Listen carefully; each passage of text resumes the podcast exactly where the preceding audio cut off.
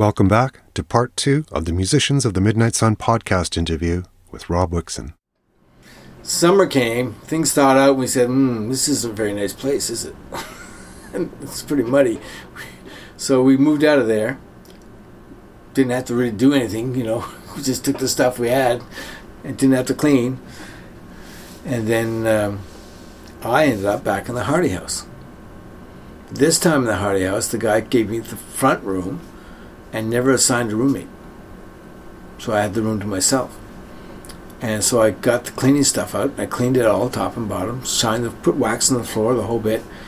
And it was a buck a night. And I probably was there 18 months, and I might have paid half the rent I should have paid because I never had a buck. If you didn't have a buck, you didn't worry about it, right? So I lived there. I had a place to lock my stuff up. That was good. And I still had a great stereo. Little hot plate stereo. That was good. Pretty wild times, land of the midnight sun. Single guy, 18, 19 years old, still not drinking. No, I just, I think I turned 19 uh, summer of uh, 71. Yeah, 19. Summer of 71. So you said you were living in Hardy House, but you were, and you were working in the mailroom, but you didn't have a buck. But Well, I, if you're living in the Hardy House, you're eating out. If you're eating out in Yellowknife, your whole paycheck goes to food. Because I couldn't cook. There's no place to cook.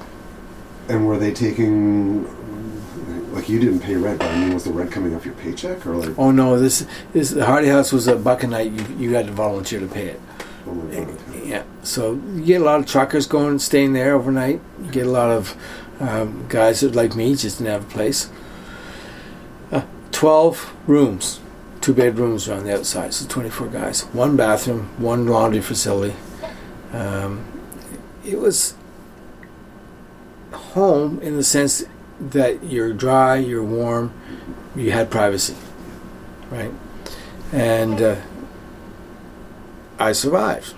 It, it didn't seem to be that much of a hardship from my side. Now I look back at it and I say, "Ooh, I wouldn't want my kids going through that." But I understood the value of what I got. And then Stuart Hodgson found out I was living there and goes, What the hell? And I told him the story and he was really pissed off. I should never have been kicked out of my apartment. I should have been given an apartment with privacy.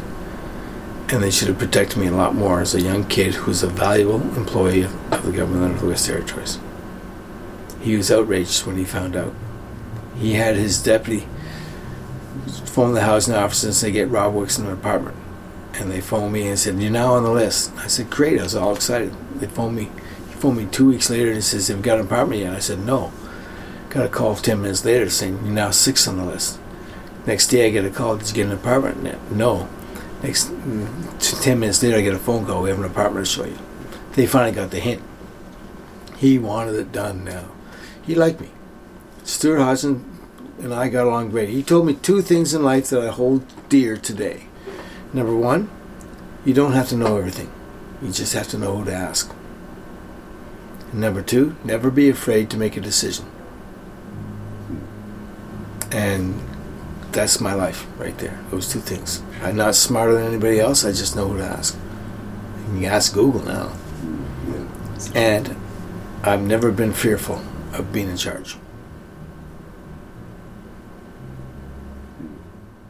So that these these are huge lessons that I got, and probably didn't really realize how valuable they were until I realized how often I was talking about them.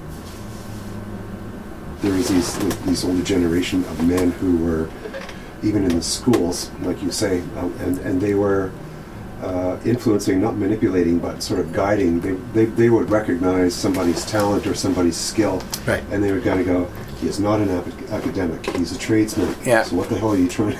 He's obviously not doing well in academia. Yeah. Let's just put him in the shop, shall we? Yeah. And he will shine, and he'll get a vocation, and he'll have a job for the rest of his life. And we've done our job right there. And Stuart Hodgson recognized that I was a doer, so he would come to me to help him do things. I remember one day I get a phone call from his office. By this time, I was moving up in the rank. I was a clerk two in the government office, and I had all the keys to the building. And so he, his office phoned me up. Stuart's locked out of his office. Can you bring a key? So I brought the keys up. None of them worked because he never handed out a key to anybody. So uh, I said, no problem. Whipped out my wallet, got out my credit card, and I broke into his office. And he went, that was good. So whenever he wanted to get in anywhere, he'd come and see me. You could have had a career as a, as a B&E artist. But I was a doer. You were a doer. Yeah. I did things, right? And I, I didn't realize that's what I was, but that's what I did. Very unique is not the, the word to use, but um, uh, lots of other words, but that's just sort of one we'll use for now. It's one of my specialties. One a, a unique time where the town was small enough, and lots of other people have said this over the years to me, to me, and to you that way, where it's just like you're rubbing shoulders with. Mabel yeah, the ga- gossip columnist of the town, right? How can you not get your name in the paper if you're hanging out with Mabel Brathen?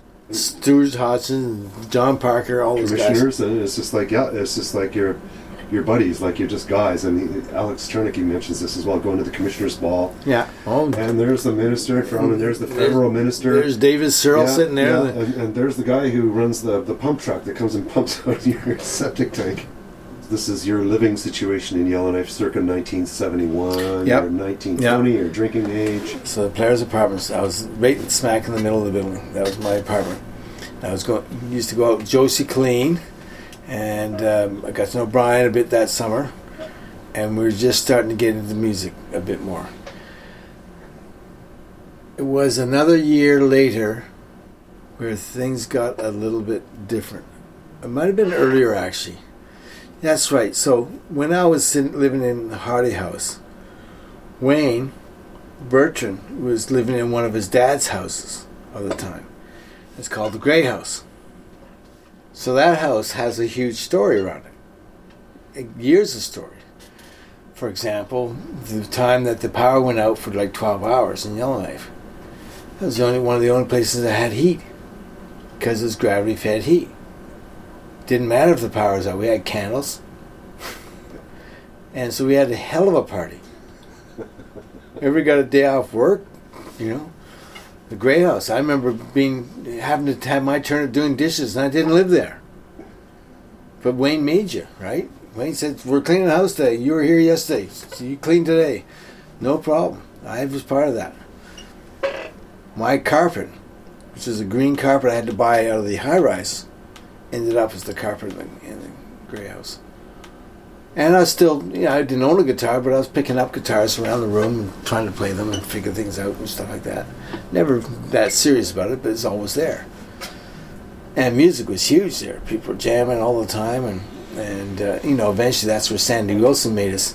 Uh, it's not a harem when it's a man doing it, but he had his own his own room that was there's a circuit of uh, of uh, females floating through there on a regular basis all very cute, if I remember correctly.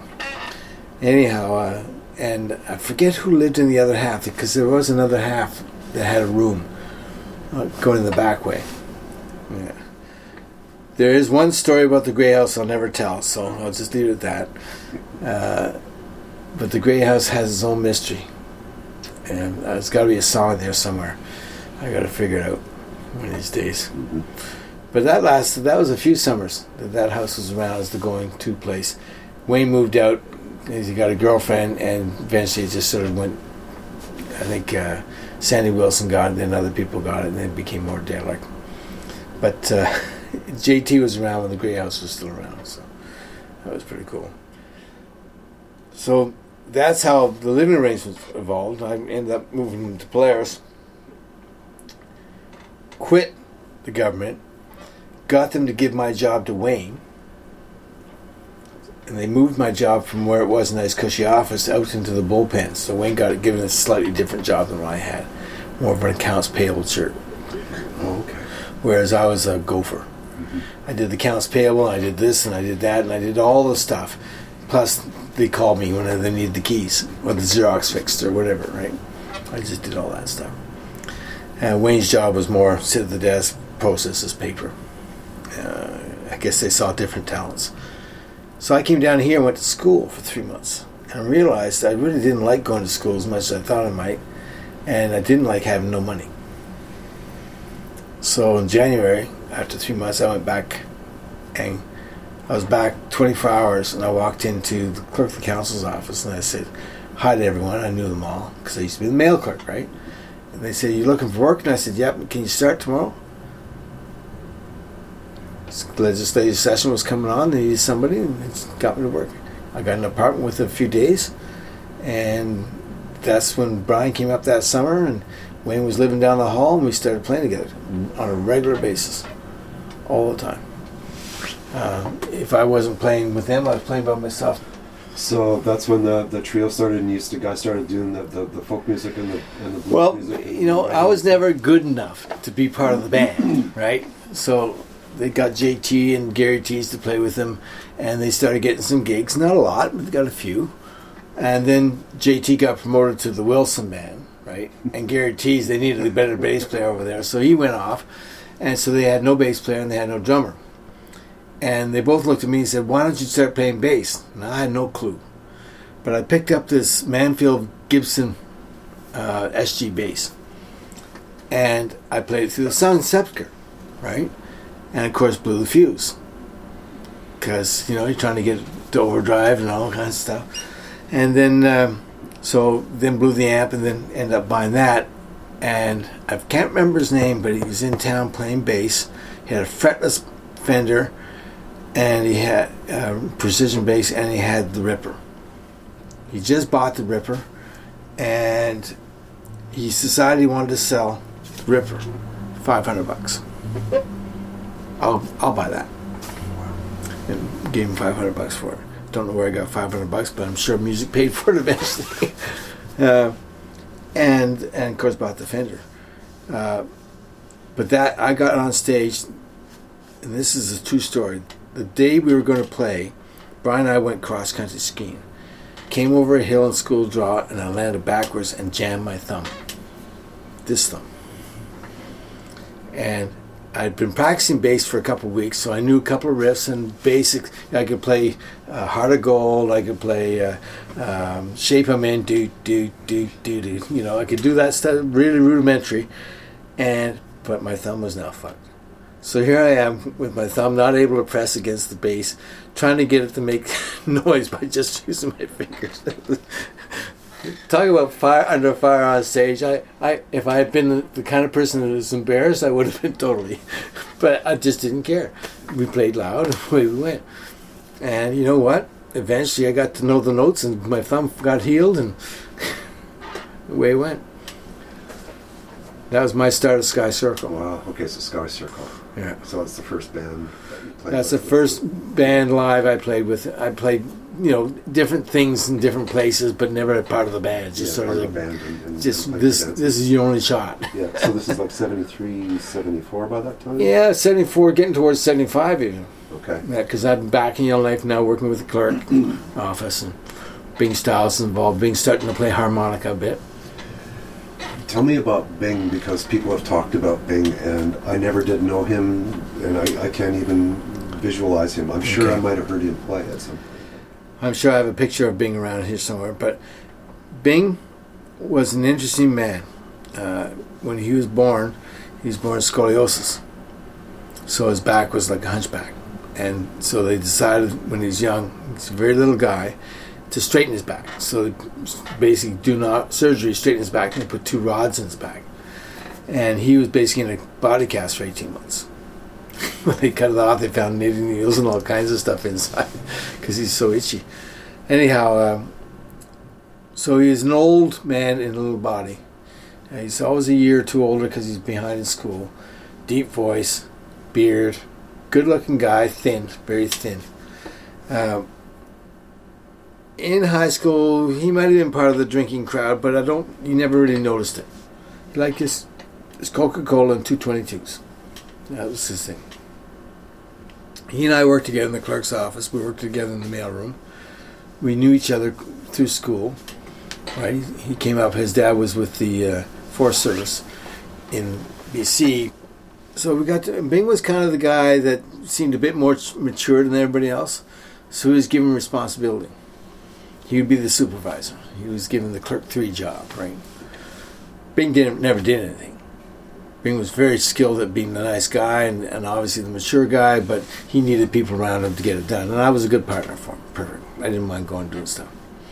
So we got along well. And he lived in the high rise and he used to spy on me, stuff like that. He started to get into harmonica because he really did, he, he liked guitar, but he, he was never a smooth guitar player. He, he, noodled to himself. And it's one song that, I, that I've written out of a noodle he had, and I call it Bing's Thing. I, I played it for him once and he started crying. Um, so I never played it for him again. but he uh, he got good at harps, and he got a collection of harps, so he could play in any key. And so when we played places like the uh, we call it the greenhouse. Uh, I remember we just set up equipment and played all day, and Bing was there playing away with his harps, and uh, I can remember doing a song called Blonde Tokes because that was what the market was right at the time. So these had these hot knives going all the time, and and we put you down your instrument, go and have a couple of tokes, and then come back and play some more, right? And the music was going non-stop, so the song Blonde Tokes went on for about 25 minutes. and people just come in and make up verses and maybe add a riff here and there, and then go back and have another hit. Um, so that's the kind of scene we're at, and and so when you get to weekends and days off, it's always looking for an opportunity to get together and, and have fun. We did that a lot. Uh, it wasn't about the gigs; it was about the music. The Grey House was a place to do that. The, this greenhouse, I remember happened a few times. Uh, so I was uh, looking for opportunities all the time to play. So this, we're sort of beyond the youth grants here now, right? Oh yeah. Or way, be, way beyond that. You guys are growing up and and uh, and government jobs and all the rest of it. And there's lots of bar bands, and we're all hanging out because there's always new bands in the town every week. Okay, so you would have seen that transition Yeah. starting starting to happen. Can can you sort of Oh, we started to see Ted Wesley. He got in the hoist room. That was sort of the first places good live music because it was clean sound. Ted Wesley had lots of songs, and the hoist loved him. He could sing along, and he's very entertaining. Um, and I always liked his voice and sound. Uh, I think we started to get a lot more Legion dances, and then the Elks Hall picked up on that. And so you started these sta- stained glass illusion and those kinds of bands playing those places. And of course, those that opened it up for you know, you know friends, and then then us, Sky Circle, and and you guys after us, and uh, so it really became a good little market. You, you, we walked into the Elks Hall and we basically booked all winter.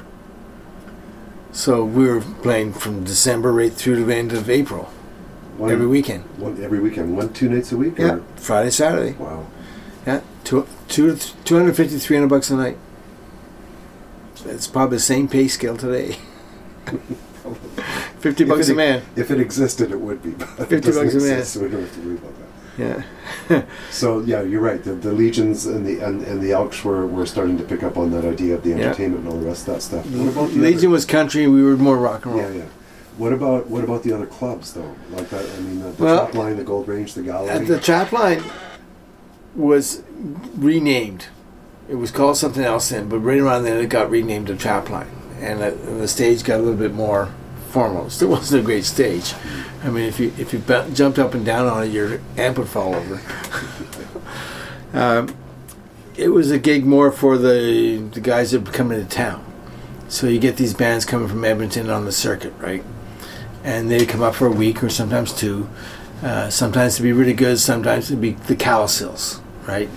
You'd have the Cowsill brothers come up and that sort of stuff. so you got you got to see those guys. When Oh, they yeah. Wow. Oh yeah, so guys like that, and some guys that are probably who knows are probably well-known bands now that I just wouldn't recognize from then. Um, the gallery was a new building, and that opened up, and they started bringing strippers in with bands backing them. And then they got to the, having their house band or whatever band they brought in for the week be the backing band for whatever stripper they brought in. I can't remember ever backing a stripper. I think we were very close to having to back a stripper, and the stripper backed out, something like that. But I remember this one lady who was like six feet tall, big voice, and just she probably weighed 250 pounds, right? she was the entertainment, but she did burlesque more than stripping, and she was fabulous. She had great jokes, and I think Wilson and the boys were backing her, and they had a great time. Yeah, uh, and then yeah, gallery for us was the pinnacle. If we can get the gallery gig, that meant we were we were there. We had the we had the Trapline gig more than once, and we had uh, the Legion, and we had the Elks Hall, and we had the high school on a fairly regular basis. We get those gigs, but but we never got the gallery until the summer of '76. The last gig Brian played in Yellowknife in that lineup. We did a week, six days, and that's when we had Hurricane Carter, Battle of Hurricane Carter, and we were we were basically really a tight band. Wayne had that big Leslie speaker; he just hit it for shape I'm in, and he just played all that big rhythm he does. And Brian would just have a heyday over top, doing whatever he could with harmonica or whatever instrument he get us old. And his brother came with us, and he's a good lead guitar player, so he's just filled in perfectly. He actually looks a lot like you, except you're taller. Anyhow, uh, uh, and I just had the Ripper bass, and I was just humming along. Kim Ferry was getting better, but we still wouldn't let him do drum roll because he never quite came up with the drum roll part. He could do a good backbeat, and it wasn't too bad if you didn't give him too many cymbals. You know Voldy says, how do you rescue a drowning drummer, don't you? Give him cymbals. Just a little one I threw in.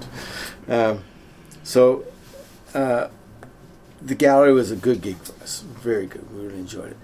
Brian left, and we said, "What do we do now?" The Mercer's floating around, and then there's this other guy who liked to sing, and he sang really well. So we switched over and started doing songs like Heat Wave, uh, different songs from Steve Miller with the higher voice, right? And that got to be a little bit more orchestrated, so we were hitting harmonies. Mercer was teaching us the harmonies. This note, this note, right?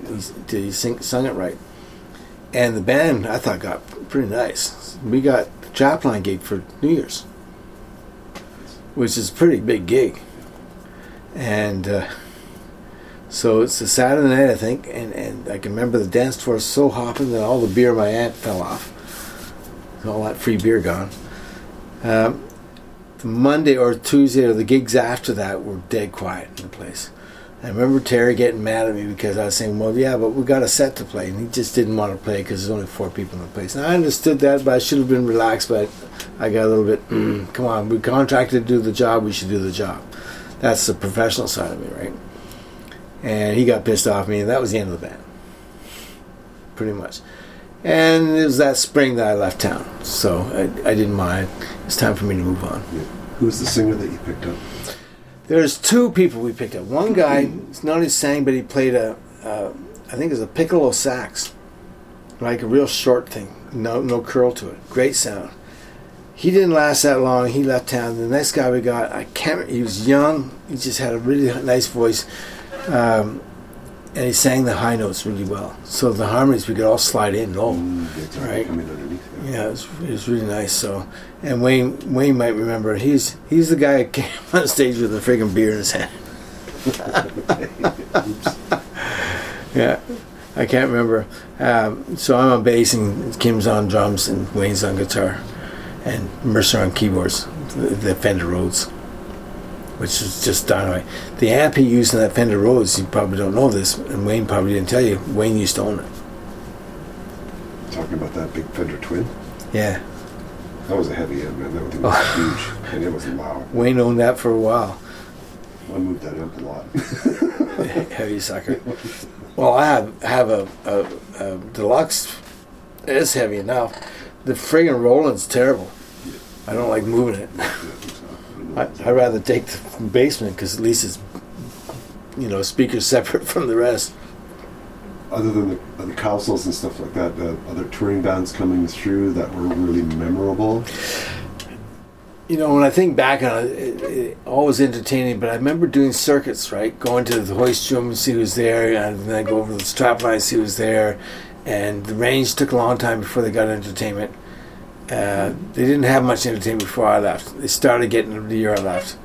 Country bands, and uh, the gallery had entertainment for quite a while, and uh, the Snowshoe Lounge. Not, is that what it's called up at the uh, the new hotel? What's it? The Explorer, What do they call that room? the snowshoe. Yeah, snowshoe. Yeah, I actually worked the bar in the cocktail lounge and the restaurant for a year. I was a bartender in there, work, making some extra gig money. and um, well, actually, for about six months, that wasn't a year. Uh, I also bartended in the hoist room for a little while. Yeah. Busy guy. Holy shit. That's, uh, I never think of that now, though. But I've always had two jobs. I've always had something else to do. That's just been me. It's my life. yeah. I, I just have a, have my own way of doing things, and it seems to work. Well, you're only doing things, but again, in the other life, I mean, for for myself and I, for probably hundreds of others, and yourself included, included that way, like you say, you get back to Yellowknife within 24 hours, you got a job, you probably have a gig, Yeah. and it's just a matter of a place to live, and then within like three days, that's all taken care of, and then it's like full steam ahead. In the in the seventies, it's very much like that. If, if you knew anybody in Yellowknife, you, you were set Yeah. because they always looking for somebody. You weren't there when BB King came to town, right? Yes, I was. So you want the BB King story? Terry Mercer going to promote this. I don't know who else was with Terry, but they're all in on it. Terry comes to me and says, "I need equipment." I said, "Okay, what do you need?" And he says, "I need the basement because the the bass player wants a basement." I said, "Sure, you can have it. I want a ticket." he did not like me for that. He wanted me to cough off the twenty bucks for the ticket. I did eventually because I realized he wasn't making any money. I finally put my twenty bucks in the kit. But I figured, you know, you're going to take my amp, put it in the friggin' cold arena, and it's a brand new amp. I think I wanted to do 20 bucks for it. But uh, that was a good gig. I mean, they they wanted to originally take the ice out, but they didn't have a floor yet. All they had was gravel. So they had to leave the ice in. They put dirt on it.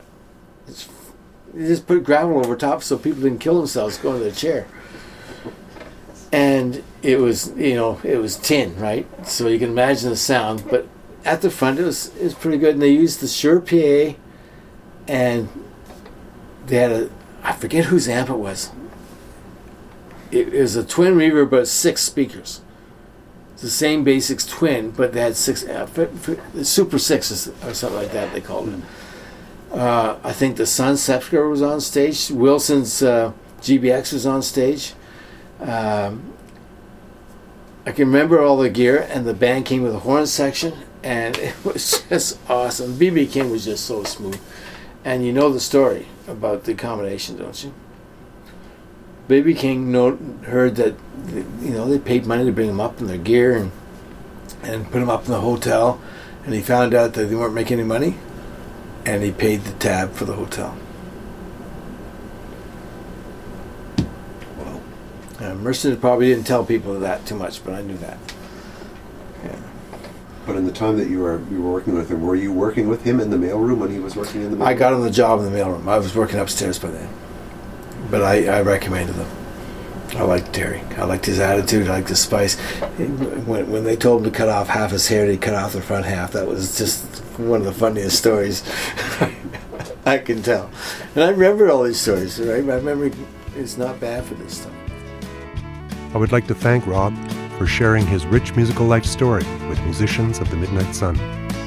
To hear more, see photographs of his life and the full interview transcript. Check out musiciansofthemidnightsun.com, linked in the show notes. You can follow along as well on Facebook and Instagram.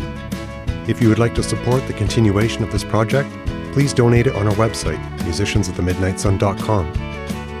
I would like to thank the City of Yellowknife Heritage Committee and the Northwest Territories Creative Industries Economic Recovery Fund for supporting this podcast series. And to thank the Northwest Territories Arts Council, Government of the Northwest Territories Department of Education, Culture and Employment, the Yellowknife Community Foundation, and the City of Yellowknife Heritage Committee for supporting the website so far. A full list of supporters can be found on the website. The archival audio of this podcast is from the Northern Musicians Project collection at the Northwest Territories Archives. I'm Pat Braden. Thanks for listening.